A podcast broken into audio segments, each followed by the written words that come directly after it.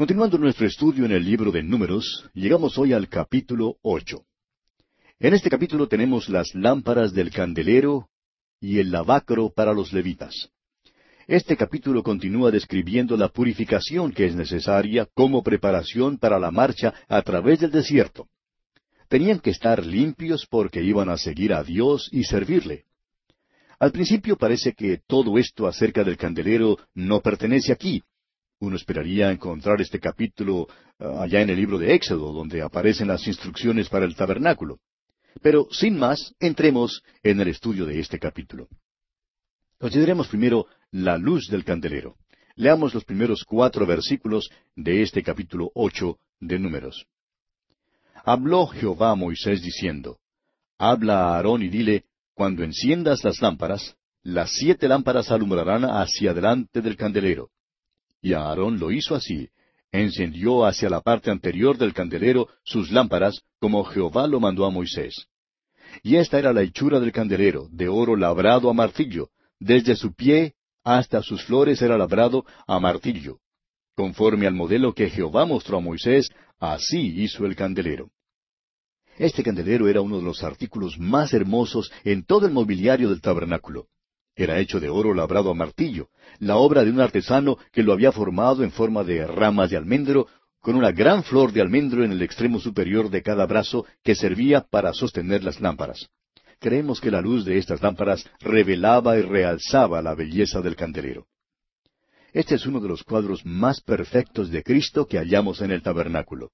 Las lámparas encima representan al Espíritu Santo, quien revela la hermosura de Cristo. El candelero habla de Cristo y Cristo apoya el ministerio del Espíritu Santo. Jesucristo envió al Espíritu Santo al mundo y es el Espíritu de Dios quien ahora toma las cosas de Cristo y nos las revela. Acabamos de estudiar el capítulo donde vimos lo que los príncipes trajeron como ofrendas a Dios, y ahora consideraremos en el resto de este capítulo la purificación de los levitas. Esto nos enseña que todo lo que hagamos debe ser hecho a la luz de la cruz. Todo debe ser hecho a la luz de la palabra de Dios.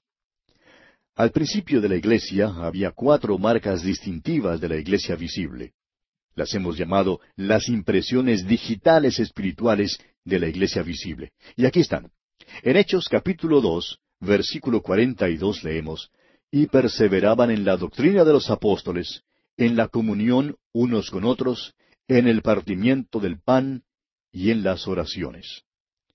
La iglesia tiene que caminar a la luz de esto, amigo oyente. La iglesia tiene que recibir sus instrucciones de la palabra de Dios y no de algún libro de conducta eclesiástica o algo por el estilo. Ahora notemos esto. El candelero era fuente de luz. Y el Señor Jesucristo es la luz del mundo.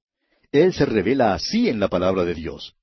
Todo debe ser hecho a la luz de su presencia. Y amigo oyente, usted no le encontrará revelado en ningún otro lugar, sino solo en la palabra de Dios. Aquí es donde se puede aprender de él. Comenzando ahora con el versículo 5 y extendiéndonos al fin del capítulo, tenemos esta sección que trata de la purificación de los levitas. La luz del candelero y el lavacro eran para el beneficio de los levitas. Los levitas tenían que venir al lavacro para su purificación. Ya habían venido al altar de bronce, el cual habla de la cruz de Cristo. Y esto nos habla de cómo Dios mantiene limpio a sus siervos. Los versículos 5 a 6 de este capítulo 8 de Números dicen, También Jehová habló a Moisés diciendo, Toma a los levitas de entre los hijos de Israel y haz expiación por ellos. Amigo oyente, si Dios le va a usar, tendrá que limpiarle primero. Él tiene su propio método de limpiarle. Veamos ahora cómo Dios limpió a los levitas. Veamos los versículos 7 y 8 de este capítulo 8 de Números. Así harás para expiación por ellos. Rocía sobre ellos el agua de la expiación, y haz pasar la navaja sobre todo su cuerpo, y lavarán sus vestidos, y serán purificados. Luego tomarán un novillo con su ofrenda de flor de harina amasada con aceite, y tomarás otro novillo para expiación. Los levitas tenían que ser limpiados para el servicio. Debían rociarse con el agua de la expiación. Esto se hacía en el lavacro. En segundo lugar, afeitaban todo su cuerpo. En tercer lugar, lavaban sus vestidos para hacerse limpios. En cuarto lugar, ofrecían una ofrenda por el pecado. Ahora, ¿recuerda usted lo que Dios había dicho en cuanto a Leví? Leví era hijo de Jacob, y cuando Jacob le bendijo, le dijo, como lo leemos allá en Génesis capítulo 49, versículos 5 al 7, le dijo Jacob, Simeón y Leví son hermanos, armas de iniquidad sus armas. En su consejo no entre mi alma, ni mi espíritu se junte en su compañía. Porque en su furor mataron hombres, y en su temeridad desjarretaron toros. Maldito su furor, que fue fiero, y su ira, que fue dura. Yo los apartaré en Jacob, y los esparciré en Israel. Necesitaban, pues, ser limpiados. Lo importante para el Hijo de Dios hoy en día, amigo oyente, no es cómo camina, sino dónde camina. El apóstol Juan en su primera carta, capítulo 1, versículo 7, dice, «Pero si andamos en luz, como Él está en luz, tenemos comunión unos con otros, y la sangre de Jesucristo, su Hijo, nos limpia de todo pecado». Es que la luz y el lavacro van juntos aquí. Cuando usted camina en la luz, ve que hay imperfecciones en su vida. Entonces, va usted al lavacro para lavarse y quitar esas imperfecciones. Eso es lo que ocurre cuando confesamos nuestros pecados. Ahora, fíjese usted que hay 4 pasos que se dan aquí para la purificación. Primero, rocía sobre ellos el agua de la expiación. Usted recordará que cuando Cristo lavó los pies de los discípulos, Simón Pedro no quería aceptarlo. El Señor Jesús le dijo entonces, según lo leemos allá en Juan 13:8, «Si no te lavare, no tendrás parte conmigo». Eso significa que no tendría comunión con Él, que no tendría parte con Él. Juan lo explica en su epístola diciendo, «Pero si andamos en luz, como Él está en luz, tenemos comunión unos con otros». Sí, pero cuando yo ando en la luz, veo manchas, veo las cosas que son malas en mi vida. ¿Qué debemos hacer entonces? Y la sangre de Jesucristo, su Hijo, nos limpia de todo pecado. Sigue limpiándonos de pecado, eso es, cuando confesamos nuestros pecados. El apóstol Juan, en su primera carta, capítulo 1, versículos 7 y 9, dice, «Si confesamos nuestros pecados, Él es fiel y justo para perdonar nuestros pecados y limpiarnos de toda maldad». Esto es algo muy importante, amigo oyente. Esto es para los creyentes. Si usted quiere servir a Dios, tiene que confesar sus pecados. El lavacro es el lugar para el creyente, para el santo de Dios. El altar de bronce representa la cruz, el lugar donde llega el pecador a Dios. Bueno, el segundo paso que se da aquí para la purificación es, haz pasar la navaja sobre todo su cuerpo. Y el escritor a los Hebreos, en el capítulo 4 de su carta, versículo 12, dice, «Porque la palabra de Dios es viva y eficaz y más cortante que toda espada de 2 filos, y penetra hasta partir el alma y el espíritu, las coyunturas y los tuétanos, y discierne los pensamientos y las intenciones del corazón». La palabra de Dios, amigo oyente, puede penetrar hasta lo más íntimo de su vida y encontrar allí las cosas malas que usted ni aún sabía que existían o que eran malas. Esta es la razón por la cual Juan dice en su primera carta, capítulo 1, versículo 7, «Mas si andamos en luz, como Él está en luz, tenemos comunión unos con otros, y la sangre de Jesucristo, su Hijo, nos limpia de todo pecado». Necesitamos pasar aquella navaja afilada sobre nosotros. ¿O es que usted cree que no hay una mancha en usted? Pues entonces, amigo oyente, saque la navaja y comience a usar la palabra de Dios. La Biblia es una luz, pero también es una navaja cortante. Ahora, el tercer paso que se da aquí para la purificación dice, «Y lavarán sus vestidos». Un vestido habla de los hábitos de la vida. Debemos lavar nuestros vestidos. Tenemos ciertos hábitos que debemos quitarnos de encima. Y en realidad, muchos de nuestros hábitos pueden arruinar nuestro testimonio para el Señor. Es, pues, necesario lavarlos. Finalmente, el cuarto paso es, tomarás otro novillo para expiación. Se necesitaba un becerro para el holocausto y para la ofrenda de alimento, y otro novillo para la ofrenda por el pecado. Estas ofrendas, como ya lo hemos visto, nos hablan de Cristo.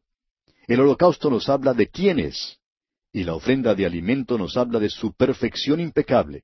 La ofrenda de paz nos habla del hecho de que Jesucristo hizo la paz entre nosotros y Dios mediante la sangre vertida en la cruz. La ofrenda por el pecado nos habla de lo que Él ya ha hecho por nosotros. En otras palabras, amigo oyente, todo este proceso de limpieza y purificación, todo esto se hace a la luz de la persona y la obra de Cristo. Él hizo todo esto por nosotros.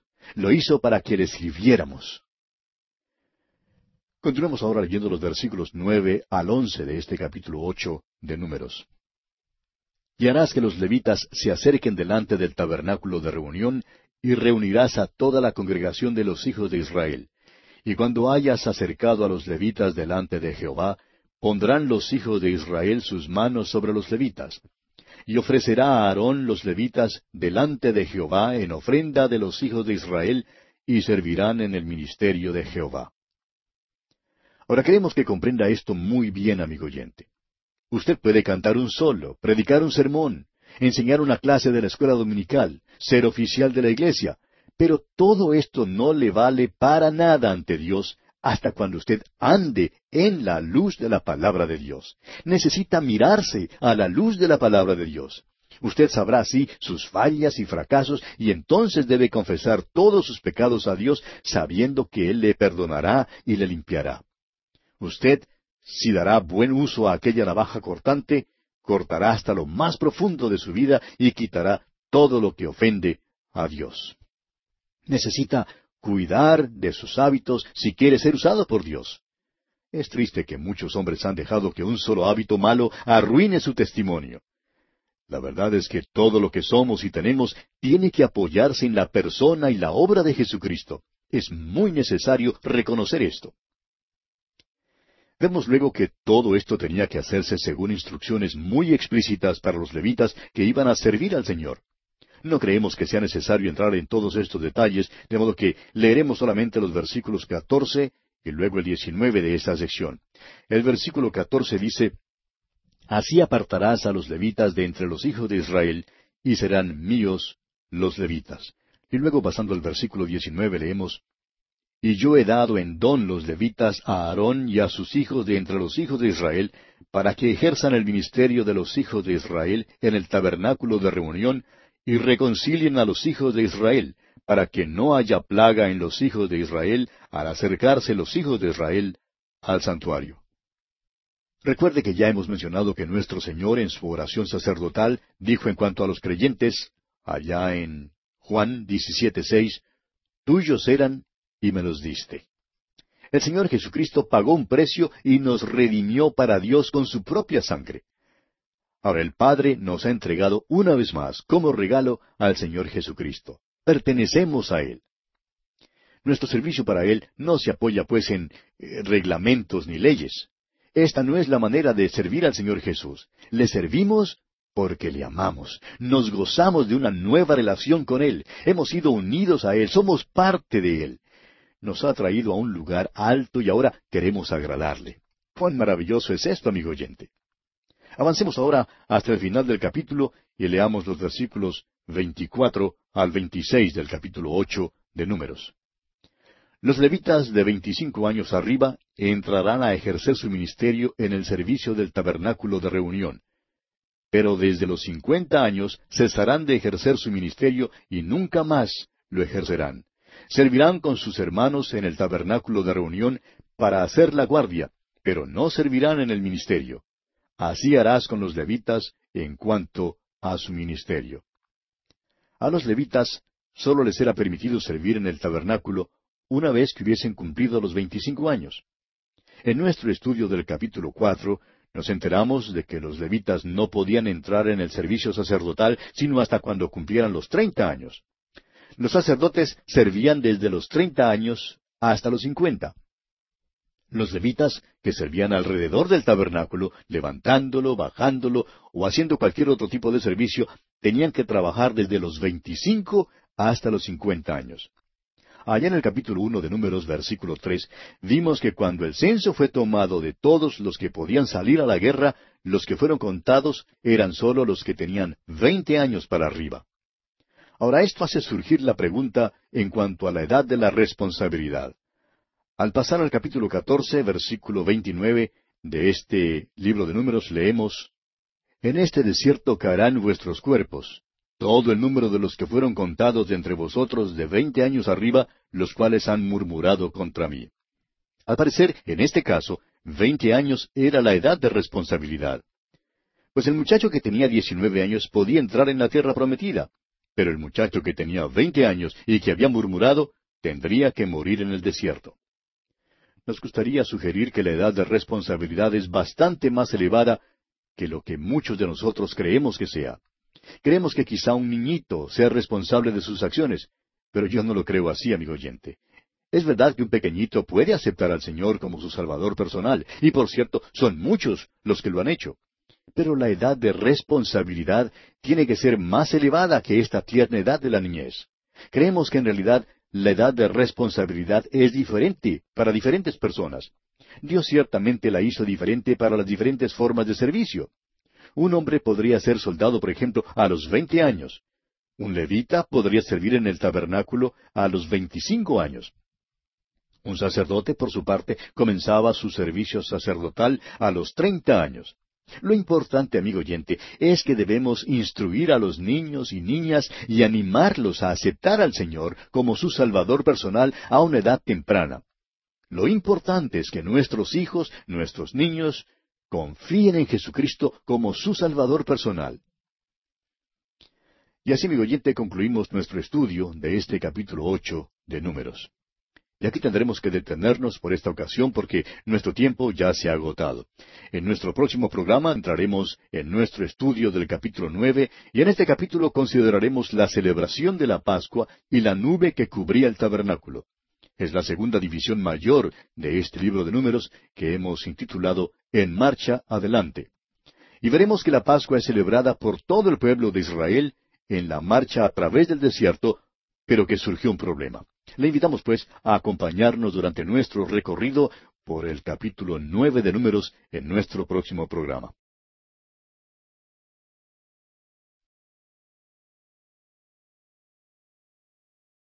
Llegamos hoy, amigo oyente, en nuestro estudio del libro de Números al capítulo 9. En este capítulo consideraremos la celebración de la Pascua y la nube que cubría el tabernáculo. Al llegar a este capítulo 9 del libro de Números, quisiéramos decir que hemos llegado a la segunda división principal de este libro. La hemos intitulado En Marcha Adelante. Para comenzar, notemos que todos los hijos de Israel debían celebrar la Pascua durante su marcha por el desierto.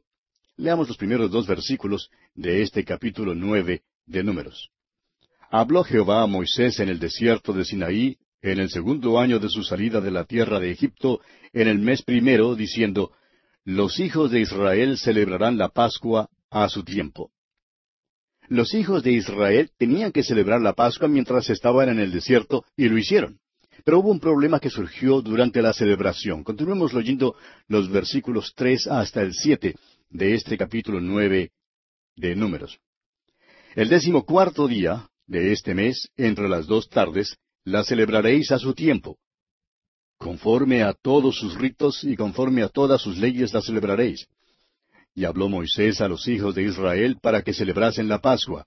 Celebraron la Pascua en el mes 1, a los 14 días del mes, entre las 2 tardes, en el desierto de Sinaí, conforme a todas las cosas que mandó Jehová a Moisés. Así hicieron los hijos de Israel. Pero hubo algunos que estaban inmundos a causa de muerto, y no pudieron celebrar la Pascua aquel día.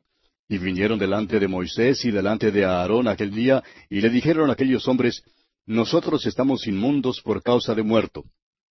¿Por qué seremos impedidos de ofrecer ofrenda a Jehová a su tiempo entre los hijos de Israel? Había ciertos hombres que habían sido contaminados porque se habían acercado a un cuerpo muerto, y por eso no podían celebrar la Pascua. Vinieron, pues, y se lo informaron a Moisés y a Aarón, y les preguntaron lo que debían hacer. Y Moisés les respondió en el versículo 8 de este capítulo 9 de Números, y Moisés les respondió: Esperad y oiré lo que ordena Jehová acerca de vosotros. Ahora, Moisés no acudió a ningún libro de reglamentos para el orden de las iglesias, tampoco acudió al libro sobre leyes parlamentarias que compiló Roberts. Moisés acudió directamente a Dios. Y repetimos, amigo oyente, lo que ya hemos dicho tantas veces, que hoy en día debemos acudir a la palabra de Dios. Ella es la autoridad para el Hijo de Dios. Ahora nos damos cuenta que habrá diferentes ideas en cuanto a la interpretación de la palabra de Dios. Por eso debemos estudiarla y ser sensibles en cuanto a nuestra interpretación de ella. Continuemos ahora con los versículos 9 al 11 de este capítulo 9 de Números. Y Jehová habló a Moisés diciendo, Habla a los hijos de Israel diciendo, Cualquiera de vosotros o de vuestros descendientes que estuviere inmundo por causa de muerto o estuviere de viaje lejos, celebrará la Pascua a Jehová. En el mes segundo, a los 14 días del mes, entre las 2 tardes la celebrarán, con panes y levadura y hierbas amargas la comerán. El Señor no quería que ninguno del pueblo se quedase sin celebrar la Pascua. El pueblo debía posponer la celebración de la Pascua por 1 mes. Además, en los versículos 12 al 14, Dios dio las instrucciones siguientes que recalcan la importancia de esta festividad. Leamos estos versículos 12 al 14 de Números capítulo 9. No dejarán del animal sacrificado para la mañana, ni quebrarán hueso de él, conforme a todos los ritos de la Pascua la celebrarán. Mas el que estuviera limpio y no estuviere de viaje, si dejare de celebrar la Pascua, la tal persona será cortada de entre su pueblo, por cuanto no ofreció a su tiempo la ofrenda de Jehová, el tal hombre llevará su pecado. Y si morare con vosotros extranjero, y celebrare la Pascua a Jehová, conforme al rito de la Pascua, y conforme a sus leyes la celebrará. Un mismo rito tendréis, tanto el extranjero como el natural de la tierra. Y llegamos ahora a una división natural de este capítulo. Pues los versículos siguientes, los versículos 15 al 23, explican en forma histórica lo que acontecía con la columna de nubes que se levantaba sobre el tabernáculo. Columna que de día era de nubes y de noche era de fuego. Leamos primero los versículos 15 y 16 de este capítulo 9 de Números. El día que el tabernáculo fue erigido, la nube cubrió el tabernáculo sobre la tienda del testimonio, y a la tarde había sobre el tabernáculo como una apariencia de fuego hasta la mañana. Así era continuamente, la nube lo cubría de día y de noche la apariencia de fuego. Los hijos de Israel tenían una nube que les cubría. Era la gloria Shekinah. Es esta la que hizo a Israel diferente de cualquier otra nación. En realidad debemos decir que esta era solo una de las muchas cosas que estableció la diferencia entre Israel y cualquier otra nación. Cuando el apóstol Pablo escribió a los romanos, queriendo darles algunas de las marcas de identificación de los israelitas, escribió lo siguiente en el capítulo 9 de Romanos, versículos 4 y 5. Dice así: que son israelitas, de los cuales son la adopción, la gloria, el pacto, la promulgación de la ley, el culto y las promesas, de quienes son los patriarcas y de los cuales, según la carne, vino Cristo, el cual es Dios sobre todas las cosas, bendito por los siglos. Amén. ¿Se fija usted? Pablo también menciona la gloria. Los israelitas, pues, fueron los únicos en toda la historia de la humanidad que jamás tuvieron con ellos la presencia visible de Dios. Leamos ahora los versículos 17 al 19. Cuando se alzaba la nube del tabernáculo, los hijos de Israel partían, y en el lugar donde la nube paraba, allí acampaban los hijos de Israel. Al mandato de Jehová los hijos de Israel partían, y al mandato de Jehová acampaban. Todos los días que la nube estaba sobre el tabernáculo, permanecían acampados. Cuando la nube se detenía sobre el tabernáculo muchos días, entonces los hijos de Israel guardaban la ordenanza de Jehová y no partían. Moisés no era el que decidía si tenían que marchar hoy o mañana, ni si se quedaban en el campamento durante algunos días. Era Dios mismo quien lo decidía. Debemos reconocer, amigo oyente, hoy en día que el Señor Jesucristo es la cabeza de la iglesia. Él es quien debe guiarla. El problema es que la iglesia está tan ocupada siguiendo su propio camino que muchas veces Jesucristo no la puede guiar. Los hombres están haciendo sus propias decisiones y siguiendo su propio camino. Pero Cristo, amigo oyente, todavía es la cabeza de la iglesia y los que son de Él le seguirán. Volviendo ahora a este pasaje aquí en el capítulo 9 de Números, notemos que los israelitas a veces se quedaban acampados por algunos días, por algunas semanas o por algunos meses. No olvidemos que estuvieron en el desierto por 40 años. Leamos pues los versículos 20 al 23 de este capítulo 9 de Números. Y cuando la nube estaba sobre el tabernáculo pocos días, al mandato de Jehová acampaban, y al mandato de Jehová partían. Y cuando la nube se detenía desde la tarde hasta la mañana, o cuando a la mañana la nube se levantaba, ellos partían. O si había estado un día, y a la noche la nube se levantaba, entonces partían. O si 2 días, o un mes, o un año, mientras la nube se detenía sobre el tabernáculo, permaneciendo sobre él, los hijos de Israel seguían acampados y no se movían. Mas cuando ella se alzaba, ellos partían. Al mandato de Jehová acampaban, y al mandato de Jehová partían, guardando la ordenanza de Jehová, como Jehová lo había dicho por medio de Moisés. Cuando la columna de nube se alzaba por la mañana, sabían que era un día en el cual iban a viajar. Los levitas entonces desarmaban el tabernáculo y creemos que podían desarmarlo en unos 30 minutos. Esta columna de nube y la columna de fuego era la gloria Shekinah, como lo hemos dicho, que estaba en el tabernáculo. Más tarde en la historia, esta gloria fue levantada. En el Evangelio de Juan, se nos dice en el capítulo 1, versículo 14, «Y vimos su gloria». No fueron muchos los que la vieron, amigo oyente. Jesucristo puso a un lado su gloria cuando vino a la tierra. No puso a un lado su deidad, pero sí puso a un lado su gloria. El Señor Jesucristo vino y habitó entre los hombres, y ellos vieron su gloria.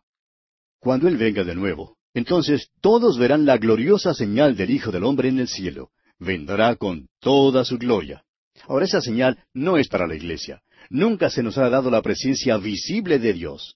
Se nos da la presencia interior de Dios, el Espíritu Santo que mora en nosotros. El Espíritu de Dios mora en el creyente hoy en día, amigo oyente. ¡Qué verdades más maravillosas hay aquí para nosotros, amigo oyente! Y así pues, concluimos nuestro estudio del capítulo 9 de Números. Y llegamos ahora al capítulo 10. En este capítulo 10 encontramos las trompetas de plata, el orden de marcha. Las últimas instrucciones en cuanto a la marcha que emprenderá el pueblo israelita se relacionan con la manufactura de 2 trompetas de plata. La marcha a través del desierto comenzará entonces en el versículo 11 de este capítulo 10. Comencemos pues con las trompetas de plata. Leamos los primeros 2 versículos de este capítulo 10 de Números. Jehová habló a Moisés diciendo, «Hazte 2 trompetas de plata, de obra de martillo las harás, las cuales te servirán para convocar la congregación y para hacer mover los campamentos». En la Biblia, el número 2 es el número de testimonio. Es en boca de 2 testigos que consta toda palabra, se nos dice. Estas 2 trompetas serán usadas para hacer mover a Israel en su marcha por el desierto. Continuemos ahora con los versículos 3 y 4. «Y cuando las tocaren, toda la congregación se reunirá ante ti a la puerta del tabernáculo de reunión. Mas cuando tocaren solo una, entonces se congregarán ante ti los príncipes, los jefes de los millares de Israel». El sonido de una sola trompeta era señal para que se juntaran los príncipes. Y habrá también solo una final trompeta para la iglesia. Y creemos que esa trompeta final será la voz de Cristo, será su llamada final. Ha enviado invitación tras invitación.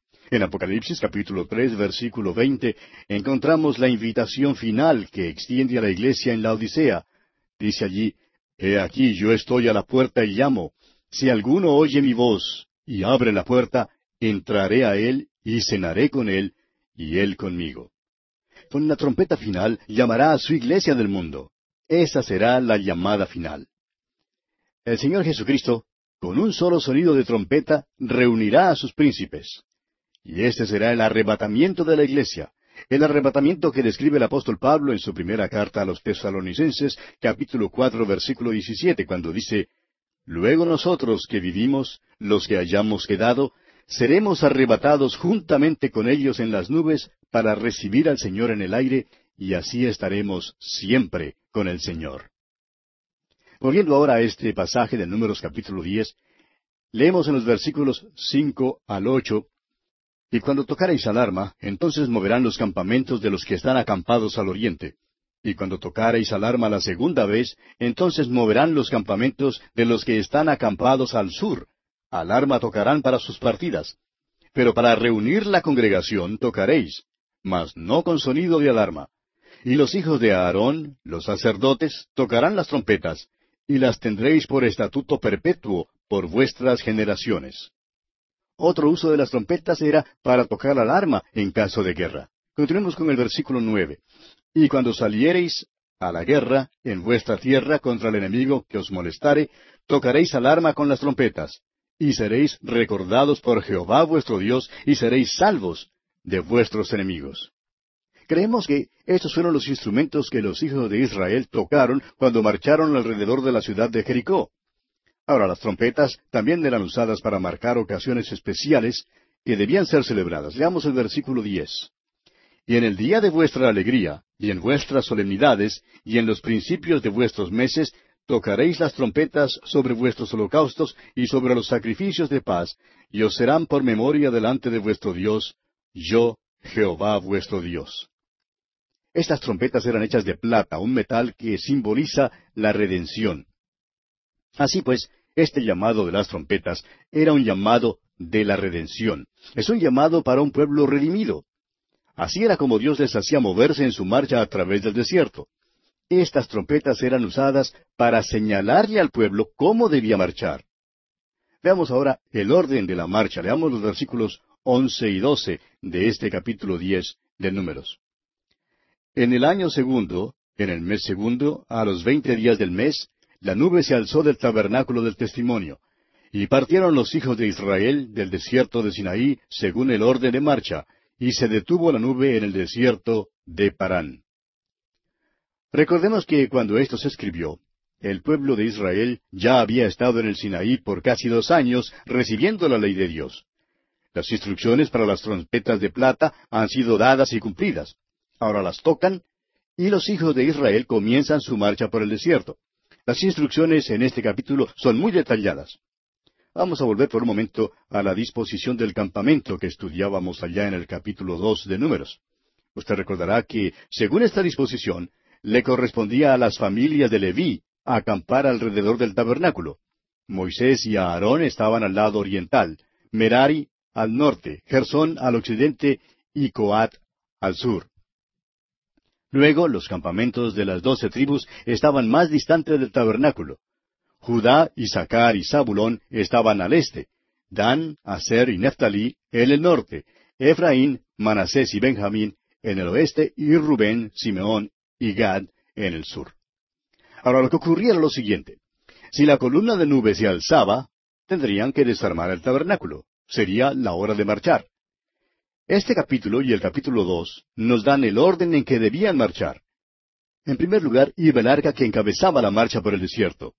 Aquellos que eran señalados o escogidos de entre los coatitas estaban encargados de llevarla. Esto nos enseña que Cristo va a la cabeza de su iglesia por el desierto de este mundo. El arca es un cuadro de Jesucristo.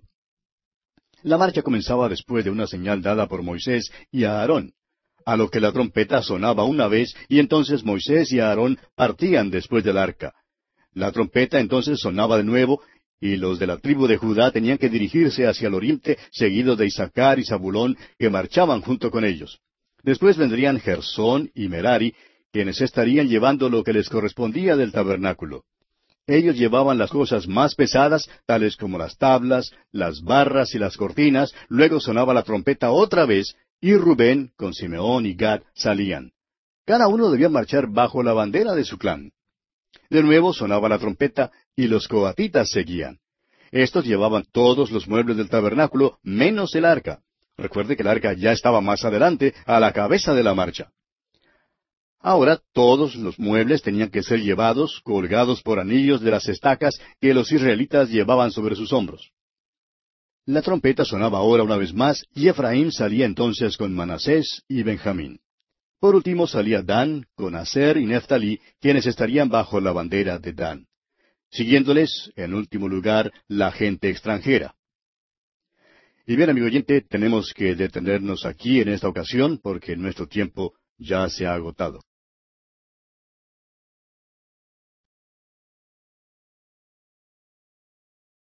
Continuamos hoy estudiando el capítulo 10 de este libro de Números. Y en nuestro programa anterior estábamos hablando del orden en que marchaban los hijos de Israel por el desierto. Dijimos que cuando partían, En último lugar salía Dan con Aser y Neftalí, quienes estaban bajo la bandera de Dan, siguiéndoles ya en la retaguardia la gente extranjera. Los que estaban en este grupo no sabían si eran israelitas o egipcios, no sabían si debían irse o quedarse. Estaban algo confundidos y como resultado eran los que se mantenían a la retaguardia. Es verdad que acompañaron a los israelitas en el desierto, pero siempre eran los últimos en el orden de la marcha. Nos enteramos, ya anteriormente, que uno de ellos tenía un padre egipcio y una madre israelita, y es probable que hubiera muchos más en una situación similar. Ahora, como usted recordará, mencionamos en nuestro programa anterior que cada grupo salía al sonido de la trompeta. ¿Y se fijó usted, amigo oyente, que había 7 sonidos de las trompetas? 1 para los príncipes, Moisés y Aarón. El próximo era para Judá. El tercero para Gersón y Merari. El cuarto para Rubén. El quinto para los coatitas. El sexto era para Efraín y el séptimo para Dan.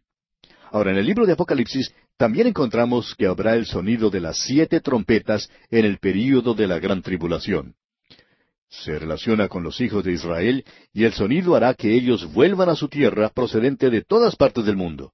Las trompetas tienen relación con la reunión de la nación de Israel y con su marcha. Hay muchos que tratan de asociar la trompeta final que se menciona en la primera carta a los Corintios, capítulo 15, versículo 52, con la trompeta final que se encuentra en el libro de Apocalipsis, y luego llegan a la conclusión de que la iglesia no se unirá con su Señor sino hasta después de pasar por la gran tribulación. Pero nosotros creemos que en realidad la trompeta final que se menciona ya en Apocalipsis es la voz del Hijo de Dios. El apóstol Pablo en su primera carta a los Tesalonicenses capítulo 4, versículo 16 nos dice, «Porque el Señor mismo, con voz de mando, con voz de arcángel y con trompeta de Dios, descenderá del cielo». Su voz es como la voz de arcángel y como sonido de trompeta. Ahora sabemos esto porque en Apocalipsis capítulo 1, versículos 10 y 11, Juan escribe, «Yo estaba en el Espíritu en el día del Señor, y oí detrás de mí una gran voz, como de trompeta, que decía, Yo soy el Alfa y la Omega, el primero y el último». Ahora, ¿quién vio Juan cuando volvió a ver la voz que le habló? Pues vio al Cristo glorificado, al gran sumo sacerdote.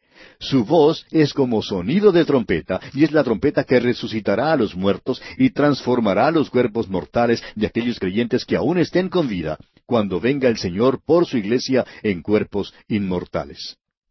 El sonido de trompeta para la iglesia será pues la voz del Hijo de Dios. En la historia sagrada, las trompetas están asociadas en una manera especial con los hijos de Israel. Es la trompeta la que les hizo moverse en su marcha por el desierto, y son las trompetas las que les traerá del desierto de este mundo a su tierra. Leamos ahora el versículo 29 de este capítulo 10 de Números.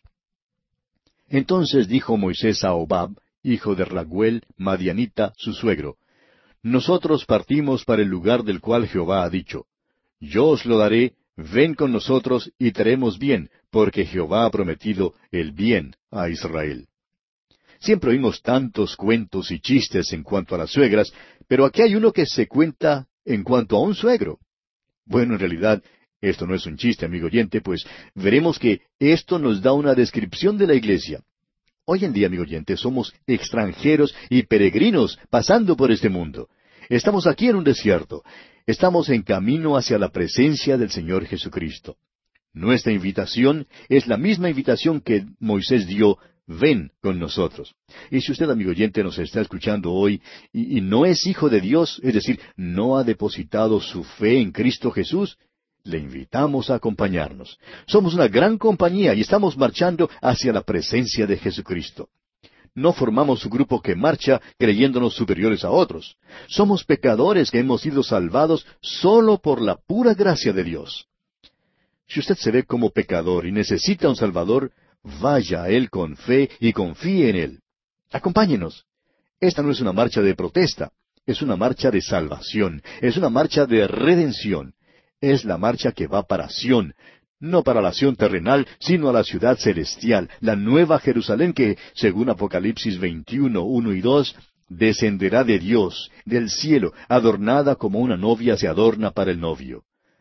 Ah, pero veamos la respuesta del suegro de Moisés aquí en el versículo 30. Y él le respondió, Yo no iré, sino que me marcharé a mi tierra y a mi parentela. Ahora Moisés sigue hablando y quizá dijo algo que no debiera haberle dicho. El suegro no quiso acompañarlos, quería regresar a su casa. Por tanto, Moisés le contestó diciendo en el versículo 31, Y él le dijo, Te ruego que no nos dejes, porque tú conoces los lugares donde hemos de acampar en el desierto, y nos serás en lugar de ojos. Quisiéramos decir aquí mismo, amigo oyente, que no comprendemos en realidad a Moisés. Dios ya le había dicho con toda claridad a Moisés que la columna de nube, de día, y la columna de fuego, de noche, les guiaría, y que el arca ya les estaba guiando. Esto era una figura de Cristo, nuestro máximo líder. Sin embargo, vemos aquí que Moisés le sugiere a su propio suegro que le necesita como guía. Ahora, es verdad que su suegro había sido criado en el desierto de Madián. Era madianita y conocía muy bien aquella región. Podría haberle servido de mucha ayuda, eso es seguro, pero el caso es que, según las instrucciones de Dios, no debían depender de medios naturales. Este viejito no sabía el camino que Dios quería que ellos tomaran. Lamentablemente, amigo oyente, esto es lo que sucede con la iglesia hoy en día. Escucha la voz del mundo, escucha la voz de los hombres que quizás sean peritos, pero son hombres faltos de un verdadero discernimiento espiritual. Y como resultado de esto, en muchos casos, la iglesia transita por una senda muy florida, pero que conduce a un lugar muy triste. ¿Qué responsabilidad tan grande recae sobre los líderes de la iglesia de hoy en día, sobre los ministros y sobre los oficiales de la iglesia? Amigo oyente, ¿está usted seguro de que tiene la mente del Señor? ¿Está seguro de que Cristo es la cabeza de su iglesia? ¿Está usted seguro de que Él está dirigiendo y guiando a usted en todo? ¿O está usted pidiendo a algún hombre que venga y le sirva de ojos? ¿Cuán trágico sería eso? Bueno, Moisés se equivocó aquí, amigo oyente. Claro que Moisés podía equivocarse. Era un ser humano y era pecador. Lo interesante es que Moisés haya escrito esto registrando su propia equivocación. Tememos que si algunos de nosotros nos hubiéramos equivocado así, no lo habríamos mencionado a nadie, ni mucho menos haberlo escrito para la posteridad. Continuemos ahora leyendo los versículos 33 al 36 de este capítulo 10 de Números. Así partieron del monte de Jehová camino de 3 días, y el arca del pacto de Jehová fue delante de ellos camino de 3 días, buscándoles lugar de descanso. Y la nube de Jehová iba sobre ellos de día, desde que salieron del campamento. Cuando el arca se movía, Moisés decía, Levántate, oh Jehová, y sean dispersados tus enemigos, y huyan de tu presencia los que te aborrecen. Y cuando ella se detenía, decía, Vuelve, oh Jehová, a los millares de Israel. Note usted que es Dios quien les está dirigiendo, que Dios mismo está buscándoles la tierra. No había, pues, ninguna necesidad de que el suegro de Moisés la buscara. Evidentemente, Moisés seguía este ritual de la oración todas las mañanas y todas las noches cuando marchaban a través del desierto. Y bien, así concluye el capítulo 10 de Números. Llegamos ahora al capítulo 11. En este capítulo veremos que las quejas y la murmuración del pueblo de Israel desagrada al Señor. Los hijos de Israel ahora parten del monte Sinaí. Los capítulos 11 y 12 de Números cuentan su marcha desde Sinaí hasta Cades. Esta marcha por el desierto debía haber durado solo unos pocos días, para luego haber entrado en la tierra prometida. Pero en lugar de esto, la marcha por el desierto se prolongó por muchos años. Notaremos en este capítulo que cuando se presentaron los problemas, el pueblo comenzó a murmurar. Esta fue cosa seria y tiene algunas lecciones muy importantes para nosotros aquí. Leamos pues el primer versículo de este capítulo 11 de Números, y esperamos, amigo oyente, que usted todavía tenga su Biblia abierta en este libro de Números, como se lo indicamos al principio del programa. Así es que lea junto conmigo este primer versículo del capítulo 11 de Números. Aconteció que el pueblo se quejó a oídos de Jehová, y lo oyó Jehová, y ardió su ira, y se encendió en ellos fuego de Jehová, y consumió uno de los extremos del campamento. Cada vez que el pueblo se quejaba, la gloria del Señor aparecía. El Señor se disgustó mucho con sus murmuraciones y quejas. Y creemos que el Señor está igualmente disgustado hoy en día, amigo oyente, con muchos de los santos, de los que siempre critican y se quejan de algo.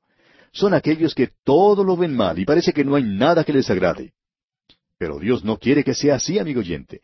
Él quiere que usted sea un hermano feliz y gozoso. Continuemos pues con los versículos 2 y 3 de este capítulo 11 de Números. Entonces el pueblo clamó a Moisés, y Moisés oró a Jehová, y el fuego se extinguió. Y llamó a aquel lugar Tabera, porque el fuego de Jehová se encendió en ellos. Su queja encendió la ira del Señor, y él consumió uno de los extremos del campamento. Ahora, ¿qué es lo que había detrás de todas estas quejas? ¿Quiénes eran los perturbadores? Podemos localizarlos aquí, y también nos es posible localizarlos hoy en día, amigo oyente. Leamos el versículo 4 de este capítulo 11 de Números. Y la gente extranjera que se mezcló con ellos tuvo un vivo deseo, y los hijos de Israel también volvieron a llorar y dijeron, ¿quién nos diera a comer carne? Ahora, ¿quiénes fueron los que principiaron esto? Pues la gente extranjera. Usted recordará que la gente extranjera era el grupo de los que no estaban seguros quiénes eran. No podían juntarse a ninguna de las tribus, no podían declarar su linaje, no estaban seguros si realmente pertenecían al pueblo israelita o no, si sabían si debían ir en la marcha por el desierto o quedarse. Eran el producto del matrimonio entre personas de distintas razas. Cada uno de estos tenía un pariente en Egipto y un pariente en el campamento de Israel. No eran lo suficientemente egipcios como para querer permanecer en Egipto, ni lo suficientemente israelitas como para querer salir en la marcha por el desierto. Hoy en día, nuestras iglesias también se llenan con gente como esa. Quieren mezclarse con los hermanos y van a la iglesia. Quieren aparecer como personas muy morales, disfrutan de un buen sermón, pero luego, durante la semana, andan con el mundo. Son como la gente extranjera de este pasaje. No están muy seguros a dónde pertenecen, no están seguros de su salvación y, por tanto, no saben su linaje. Quizá usted, amigo oyente, haya descubierto también que los verdaderos perturbadores en la iglesia son precisamente esta gente extranjera. En realidad, acompañan al mundo y al mismo tiempo quieren acompañar a los hermanos. Les gusta asistir a un banquete de la iglesia, pero no les gusta el estudio bíblico. No quieren estar delante en la marcha cerca del arca de Dios. Quieren quedarse atrás porque no están seguros y en cualquier momento pueden tener ganas de volver atrás. No saben lo que creen, nunca están contentos mientras otros se gozan de un tiempo de bendición espiritual. Se sienten incómodos en la iglesia, pero lo curioso es que también se sienten incómodos en el mundo. No les va bien en ninguna parte, son simplemente perturbadores. Ahora, ¿qué cree usted que realmente les hacía falta? Leamos los versículos 5 y 6 de este capítulo 11 de Números. Nos acordamos del pasado que comíamos en Egipto de balde, de los pepinos, los melones, los puerros, las cebollas y los ajos. Y ahora nuestra alma se seca, pues nada sino este maná ven nuestros ojos. Escuche usted lo que dicen que les faltaba. Parece que solo les gustaba comer condimentos, con la excepción del pescado. No se podía pescar en el desierto porque no había ningún lago por allí. Pero se acordaban del pescado que comían allá en Egipto. ¿Cómo le parece a usted? Allí comían todo el pescado que querían. Tanto pescado comían que creemos que en Egipto se cansaban de comer pescado, pero ahora, en el desierto, se acuerdan del pescado. ¿Cómo le parece? Y dice el versículo 4 que tuvieron un vivo deseo. Deseaban las cosas que crecen en la tierra o que crecen debajo de la tierra. Querían las cosas terrenales de este mundo. Y lo lamentable, amigo oyente, es que pronto los hijos de Israel también se contagiaron con este espíritu de queja y por tanto empezaron a llorar junto con la gente extranjera. Esta era como una enfermedad contagiosa que pasaba por todo el campamento. Y antes de mucho, todos comenzaron a llorar acordándose de Egipto. Es interesante ver que lo que les hacía falta no tenía ningún verdadero valor nutritivo en cuanto a las calorías y vitaminas. Eran los condimentos que hacen que la comida tenga buen gusto. Ahora, la comida puede tener buen gusto, pero el que come mucha cebolla y mucho ajo, pues no tiene siempre el aliento y no es muy acogido por los demás. Pero estas eran las cosas que ellos recordaban. Y para el colmo vemos en el versículo 6 que comienzan a quejarse del maná. Tienen maná para comer y este es provisto de una manera milagrosa todos los días y sin embargo no les gusta. Bueno, sigamos leyendo ahora y veamos lo que dicen los versículos 7 al 9 de este capítulo 11 de Números. Y era el maná como semilla de culantro y su color como color de bedelio. El pueblo se esparcía y lo recogía, y lo molía en molinos, o lo majaba en morteros, y lo cocía en caldera, o hacía de él tortas. Su sabor era como sabor de aceite nuevo. Y cuando descendía el rocío sobre el campamento de noche, el maná descendía sobre él. El Espíritu de Dios nos explica aquí por segunda vez lo que era el maná. No era una comida monótona, aún más. Era una fuente milagrosa de buena salud. El hecho es que cuando lleguemos al libro de Deuteronomio, notaremos que al seguir marchando por el desierto, sus pies no se hinchaban, no se enfermaban del beriberi porque comían el maná. Ese maná contenía todas las vitaminas que ellos necesitaban. Era el alimento de Dios. Aquel maná les daba una alimentación completa. Y es un cuadro del Señor Jesucristo, quien es todo en todo para nosotros y de la palabra de Dios que revela a Jesucristo. Había varios modos de preparar el maná. Lo podían hornear, freír o moler para hacer pan o torta. La señora de Moisés debe haber guardado el libro de recetas con las diferentes maneras de preparar el maná. Pero el Espíritu de Dios está diciendo aquí que este era un alimento adecuado, una comida maravillosa, y nos está enseñando que los hijos de Israel despreciaron esta comida. Pero bueno, no vamos a sentarnos aquí para decir lo terribles que eran los israelitas. ¿Qué le parece todo esto a usted, amigo oyente? Ese maná habla de Cristo. ¿Cuál es, pues, su opinión en cuanto a él? ¿Se ha cansado usted de él alguna vez? ¿Sabe usted, amigo oyente, que algunos miembros de iglesias se cansan del maná? Que dicen que el pastor los domingos solo predica el Evangelio y da una invitación.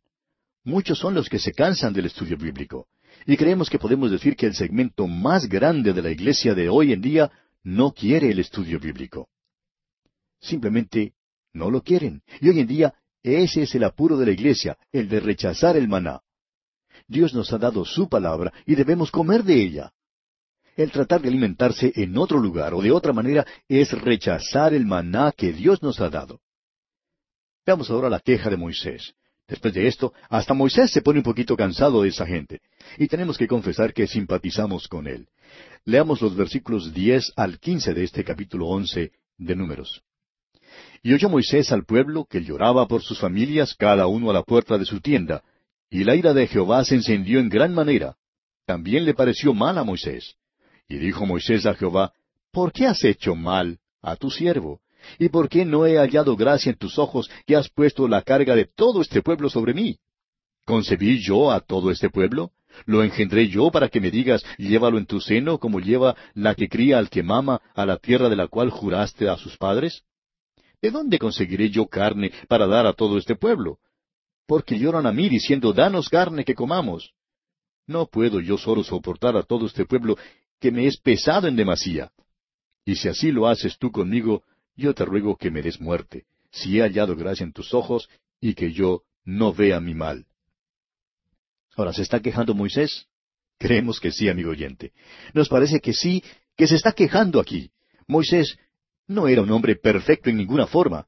Era simplemente un sencillo ser humano que era usado poderosamente por Dios. Moisés dijo que prefería morirse a tener que sufrir lo que sufría con esta multitud. Y creemos que estamos de acuerdo con él, que era muy difícil.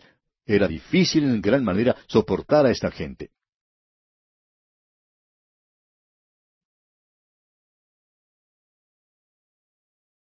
Continuamos hoy estudiando el capítulo 11 de Números, y en nuestro programa anterior estábamos hablando de la queja de Moisés.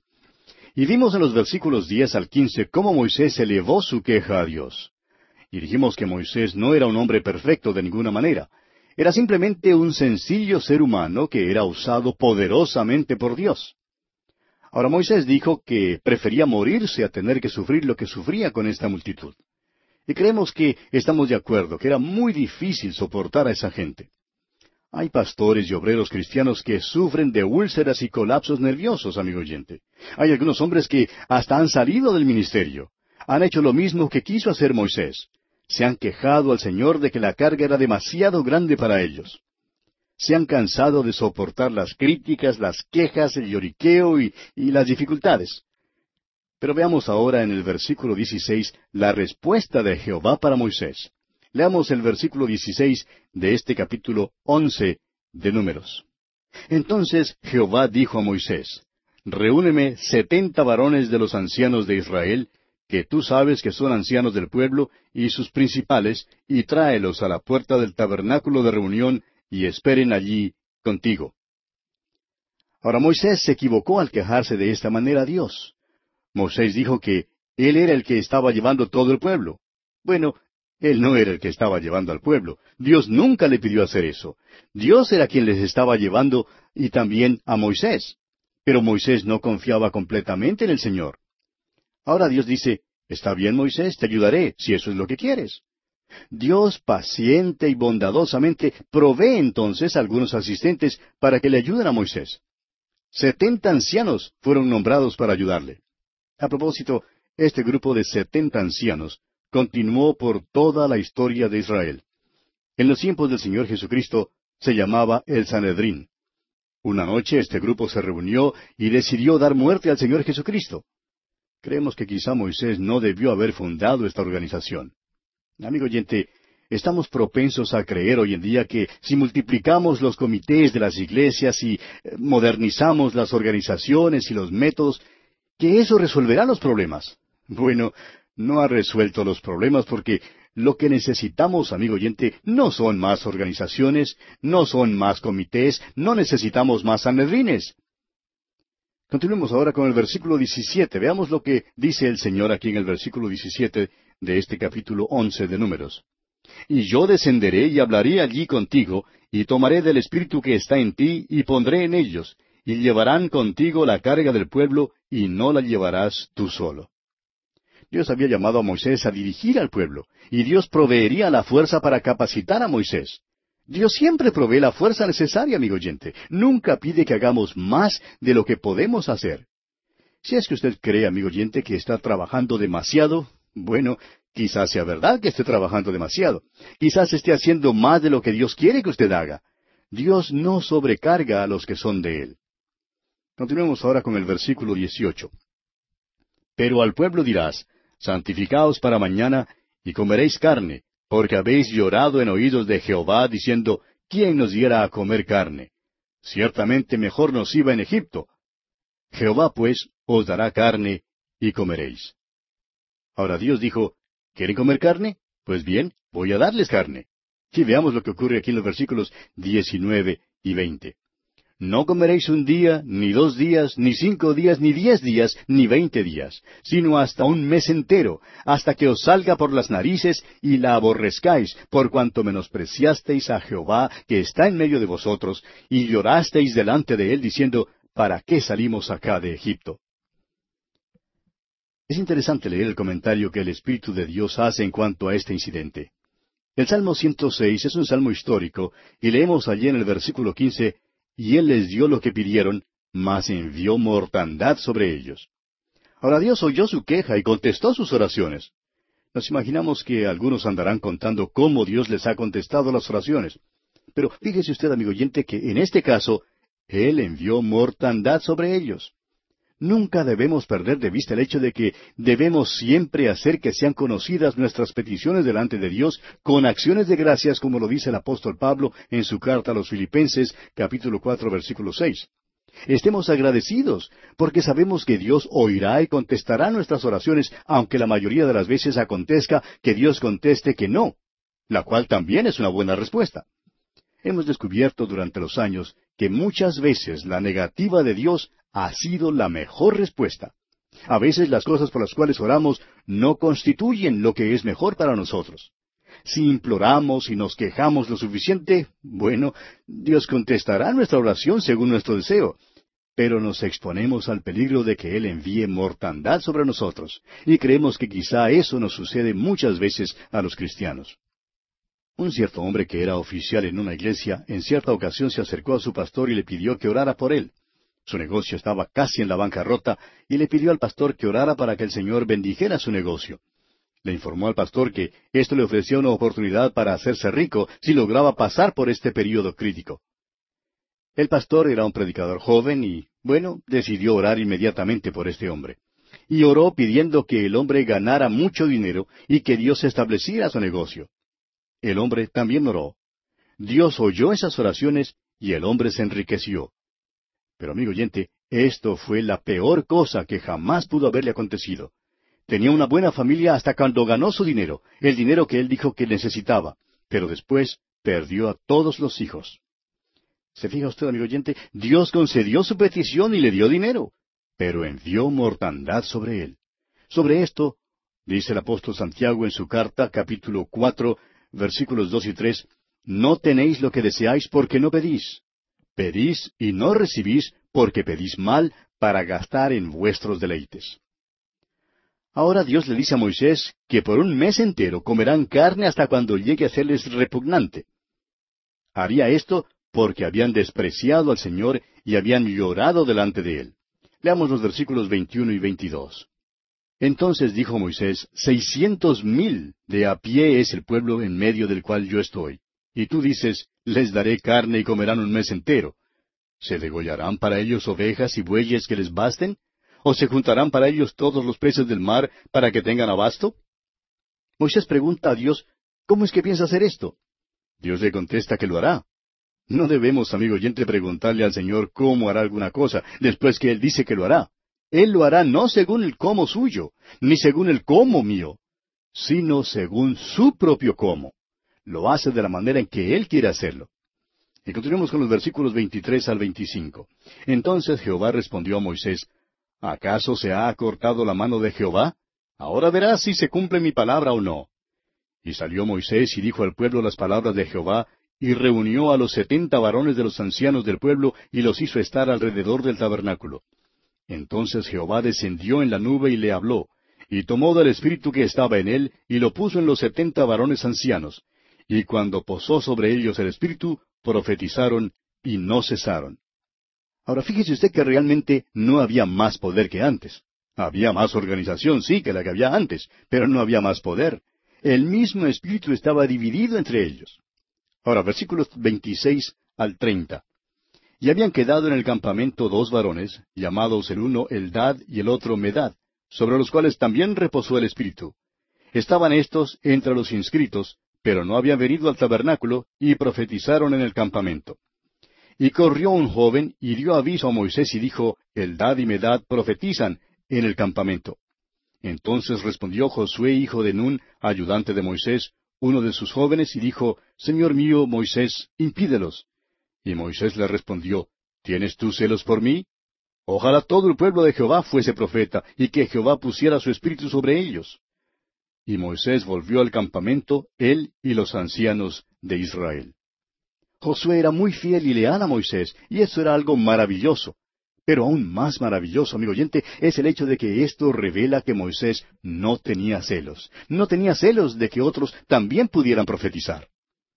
Creemos que en el ministerio cristiano hay 3 grandes pecados. El uno es la pereza, el otro los celos, y el otro es el aburrimiento. Y desafortunadamente hay algunos que son culpables de todos 3. Vemos pues aquí que Moisés no era un hombre celoso, y los celos son cosa terrible. Veamos ahora cómo Dios provee la carne. Leamos el versículo 31 de este capítulo 11 de Números. Y vino un viento de Jehová, y trajo codornices del mar, y las dejó sobre el campamento un día de camino a un lado, y un día de camino al otro, alrededor del campamento, y casi 2 codos, sobre la faz de la tierra. Note usted que el Señor realmente les da codornices para comer. Versículo 32. Entonces el pueblo estuvo levantado todo aquel día y toda la noche y todo el día siguiente, y recogieron codornices. El que menos recogió 10 montones, y las tendieron para sí a lo largo alrededor del campamento. Creemos que esos 10 montones que se mencionan aquí sería el equivalente a unos 86 galones. No tenían instalaciones refrigerantes y por eso tenían que cocinar de una vez todas esas codornices. Pero ¿sabe usted lo que pasa? Leamos los versículos 33 al 35 de este capítulo 11 de Números. Aún estaba la carne entre los dientes de ellos antes que fuese masticada, cuando la ira de Jehová se encendió en el pueblo, e hirió Jehová al pueblo con una plaga muy grande. Y llamó el nombre de aquel lugar Kibrot Hataava, por cuanto allí sepultaron al pueblo codicioso. De Kibrot Hataava partió el pueblo a Haserot, y se quedó en Haserot. Como usted ve, demostraron una verdadera glotonería. despreciaron el maná que Dios les había provisto antes. Y Dios, amigo oyente, juzga tales cosas y todavía lo hace. Recuerde que el apóstol Pablo escribió allá en su primera carta a los Corintios, capítulo 11, versículo 31 y 32, «Si pues nos examinásemos a nosotros mismos, no seríamos juzgados. Mas siendo juzgados, somos castigados por el Señor para que no seamos condenados con el mundo». Y así, amigo oyente, concluimos nuestro estudio de este capítulo 11 de Números. Y llegamos ahora al capítulo 12. En este capítulo tenemos los celos de María y de Aarón y el castigo de María. El hogar de Moisés no es tratado en la Biblia. No creemos que fuera un hogar feliz, pero la verdad es que es muy poco lo que sabemos en cuanto a este hogar. Ahora, el pueblo de Israel se halla en su marcha desde Sinaí hasta Cades Barnea. En este capítulo encontraremos una rebelión en las posiciones más altas entre los líderes de los hijos de Israel. Leamos el versículo 1 de este capítulo 12 de Números. María y Aarón hablaron contra Moisés a causa de la mujer cusita que había tomado, porque él había tomado mujer cusita. No creemos que esta mujer fuera la hija del sacerdote de Madián. Si este fuera el caso, habría sido llamada Madianita. Al parecer, esta es otra mujer que Moisés había tomado como esposa, y esto provee la ocasión para que María y Aarón traten de culpar a Moisés. Sus celos, pues, se dirigieron hacia este punto débil. Ahora, el versículo 2 de este capítulo 12 de Números dice, «Y dijeron, ¿solamente por Moisés ha hablado Jehová? ¿No ha hablado también por nosotros? Y lo oyó Jehová». Ahora, esta es la hermana mayor de Moisés la que habla. María podía decir, «Bueno, ¿y quién se cree Moisés que es? Pues me acuerdo del tiempo cuando él era solo un pequeño bebé en una arquilla y yo le cuidaba. Si yo no le hubiera cuidado, ¿dónde estaría él ahora?». Y vemos que Aarón, el sumo sacerdote, es el hermano mayor de Moisés, y él también habló. En el versículo 3 leemos, «Y aquel varón Moisés era muy manso, más que todos los hombres que había sobre la tierra». Es interesante notar que se dice, en cuanto a Moisés y en cuanto a nuestro Señor Jesucristo, que ambos eran mansos. Recuerde usted que ante Dios, la mansedumbre no es una debilidad. La mansedumbre es ser obediente a Dios y hacer su voluntad. Ahora, el versículo 4 dice, «Luego dijo Jehová a Moisés, a Aarón y a María, salid vosotros tres al tabernáculo de reunión». Y salieron ellos tres. ¿No ve usted que este es un asunto de familia? Veamos entonces lo que ocurre en el versículo 5 hasta el versículo 9 de este capítulo 12 de Números. Entonces Jehová descendió en la columna de la nube, y se puso a la puerta del tabernáculo, y llamó a Aarón y a María, y salieron ambos. Y él les dijo, «Oíd ahora mis palabras. Cuando haya entre vosotros profeta de Jehová, le apareceré en visión, en sueños hablaré con él. No así a mi siervo Moisés, que es fiel en toda mi casa. Cara a cara hablaré con él, y claramente y no por figuras. Y verá la apariencia de Jehová. ¿Por qué, pues, no tuvisteis temor de hablar contra mi siervo Moisés?». Entonces la ira de Jehová se encendió contra ellos, y se fue. Dios dice que es Él quien escoge a los profetas. Él dice que Moisés es mayor que los demás, que Él es fiel en toda la casa de Dios. Y Dios trataría con Él de una manera diferente a la que trató con cualquier otro profeta. Dios trató con Moisés de una manera directa.